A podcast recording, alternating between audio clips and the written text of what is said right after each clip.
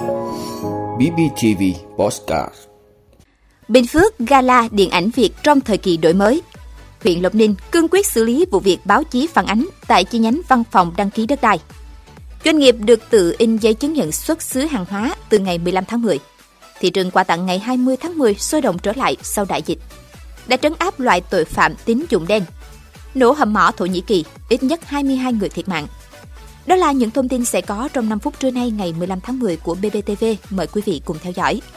Thưa quý vị, tối qua ngày 14 tháng 10, tại Trung tâm Văn hóa tỉnh Bình Phước đã diễn ra đêm gala điện ảnh lần thứ tư năm 2022 với chủ đề Điện ảnh Việt trong thời kỳ đổi mới. Gala do Trung tâm Văn hóa tỉnh tổ chức. Hơn 400 học sinh, đoàn viên thanh niên và người dân trên địa bàn tỉnh đã được thưởng thức một đêm sinh hoạt nghệ thuật với những nội dung hấp dẫn như múa trống hội, những bài hát về quê hương và các tiết mục hài Đặc biệt là phần trích lược bộ phim Kẻ đào mộ và giao lưu giữa khán giả với đạo diễn Công Hậu cùng đoàn làm phim. Đây là bộ phim vừa ra rạp vào tháng 7 năm 2022, nhận được sự ủng hộ nhiệt tình từ người yêu điện ảnh Việt cả nước. Trải qua 4 lần tổ chức gala điện ảnh từ năm 2019 đến nay, Trung tâm Văn hóa tỉnh đã đón nhận những tình cảm sâu sắc của đông đảo quý khán giả yêu điện ảnh Việt, tạo được ấn tượng trong đêm gala cùng với hoạt động tuần lễ phim Việt diễn ra từ ngày 9 đến ngày 11 tháng 10 với 6 bộ phim kinh điển của điện ảnh Việt. Đêm Gala Điện ảnh lần thứ tư năm 2022 quảng bá giới thiệu đến khán giả trong tỉnh sự phát triển mạnh mẽ của điện ảnh Việt Nam, đáp ứng nhu cầu hưởng thụ văn hóa của nhân dân. Thưa quý vị, những ngày gần đây, trên một số phương tiện thông tin đại chúng, báo chí có phản ánh tình trạng cò thi nhau làm luật tại chi nhánh văn phòng đăng ký đất đai huyện Lộc Ninh, tỉnh Bình Phước.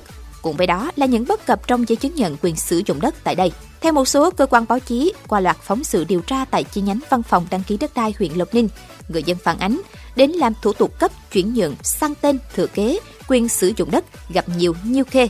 Có người đi lại nhiều lần mới xong thủ tục và mất vài tháng từ khi nộp hồ sơ đóng thuế mới nhận được giấy chứng nhận quyền sử dụng đất.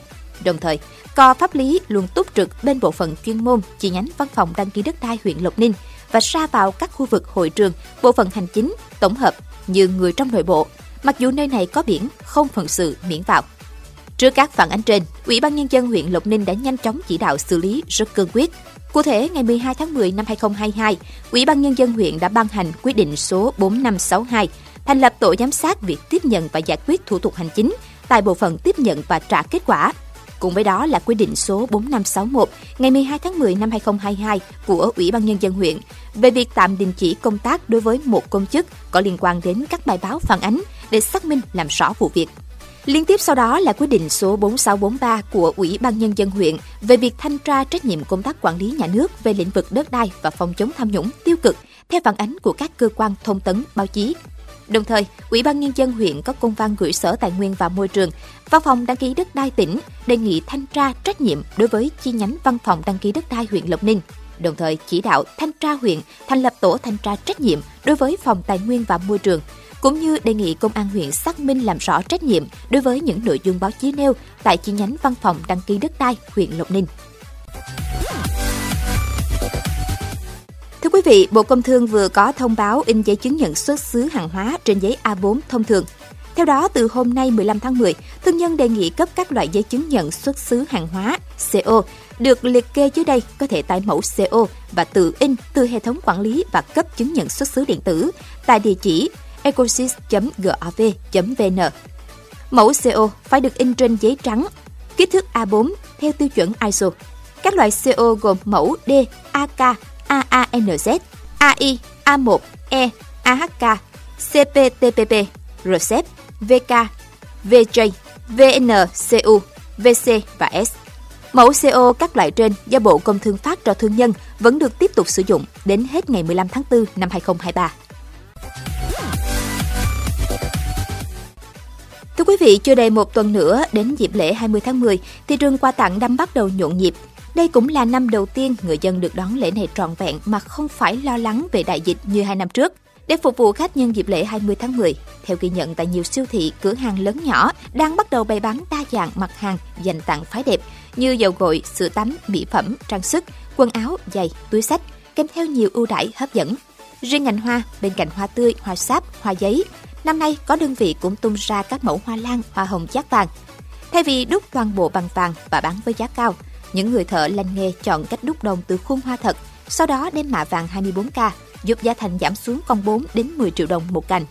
Không chỉ tặng thêm những món quà độc quyền, nhiều thương hiệu lớn cũng giúp khách hàng có quà tặng mang đậm dấu ấn cá nhân, chẳng hạn như miễn phí khắc tên lên túi sách, nước hoa, son môi. Quý vị, theo báo cáo của chính phủ, trong năm 2022, cơ quan chức năng đã phát hiện khám phá được 35.438 vụ vi phạm về trật tự xã hội, đạt tỷ lệ 86,94%.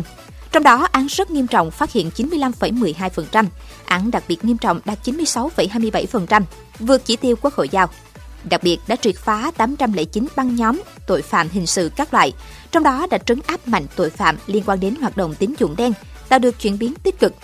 Bắt và vận động đầu thú 5.829 đối tượng truy nã, có 1.354 đối tượng nguy hiểm và đặc biệt nguy hiểm. Báo cáo cũng cho biết cơ bản các vụ án rất nghiêm trọng và đặc biệt nghiêm trọng đều được khẩn trương điều tra làm rõ. Hầu hết các loại tội phạm đều giảm. Trong đó, số vụ phạm tội có tổ chức giảm 29,07%, hiếp dâm giảm 10,85%, xâm hại trẻ em giảm 23,63%. Quý vị, lực lượng cứu hộ Thổ Nhĩ Kỳ đã phát hiện 22 thi thể và đang tìm kiếm hàng chục thợ mỏ khác bị mắc kẹt hàng trăm mét bên dưới mặt đất sau khi xảy ra một vụ nổ làm rung chuyển mỏ than bên bờ biển đen của Thổ Nhĩ Kỳ. Bộ trưởng Nội vụ Suleiman Sholu cho biết có 110 thợ mỏ đang làm việc tại thời điểm xảy ra vụ nổ và không rõ hiện có bao nhiêu người mắc kẹt bên dưới mỏ. Thông tin ban đầu cho biết 28 người cố gắng tự bò ra ngoài hoặc được lực lượng cứu hộ kéo ra và 49 thợ mỏ khác vẫn đang mất tích. Vụ nổ xảy ra trước khi mặt trời lặn tại thị trấn khai thác mỏ than Amasra và màn đêm đã cản trở công tác cứu hộ. Tổng thống Thổ Nhĩ Kỳ Recep Tayyip Erdogan dự kiến sẽ bay đến hiện trường vụ tai nạn hầm mỏ chết người nhất của nước này trong nhiều năm vào ngày 15 tháng 10. Vị đã luôn ủng hộ các chương trình của Đài Phát thanh truyền hình và báo Bình Phước. Nếu có nhu cầu đăng thông tin quảng cáo ra vặt, quý khách hàng vui lòng liên hệ phòng dịch vụ quảng cáo phát hành số điện thoại 02713 887065. BBTV, vì bạn, mỗi ngày.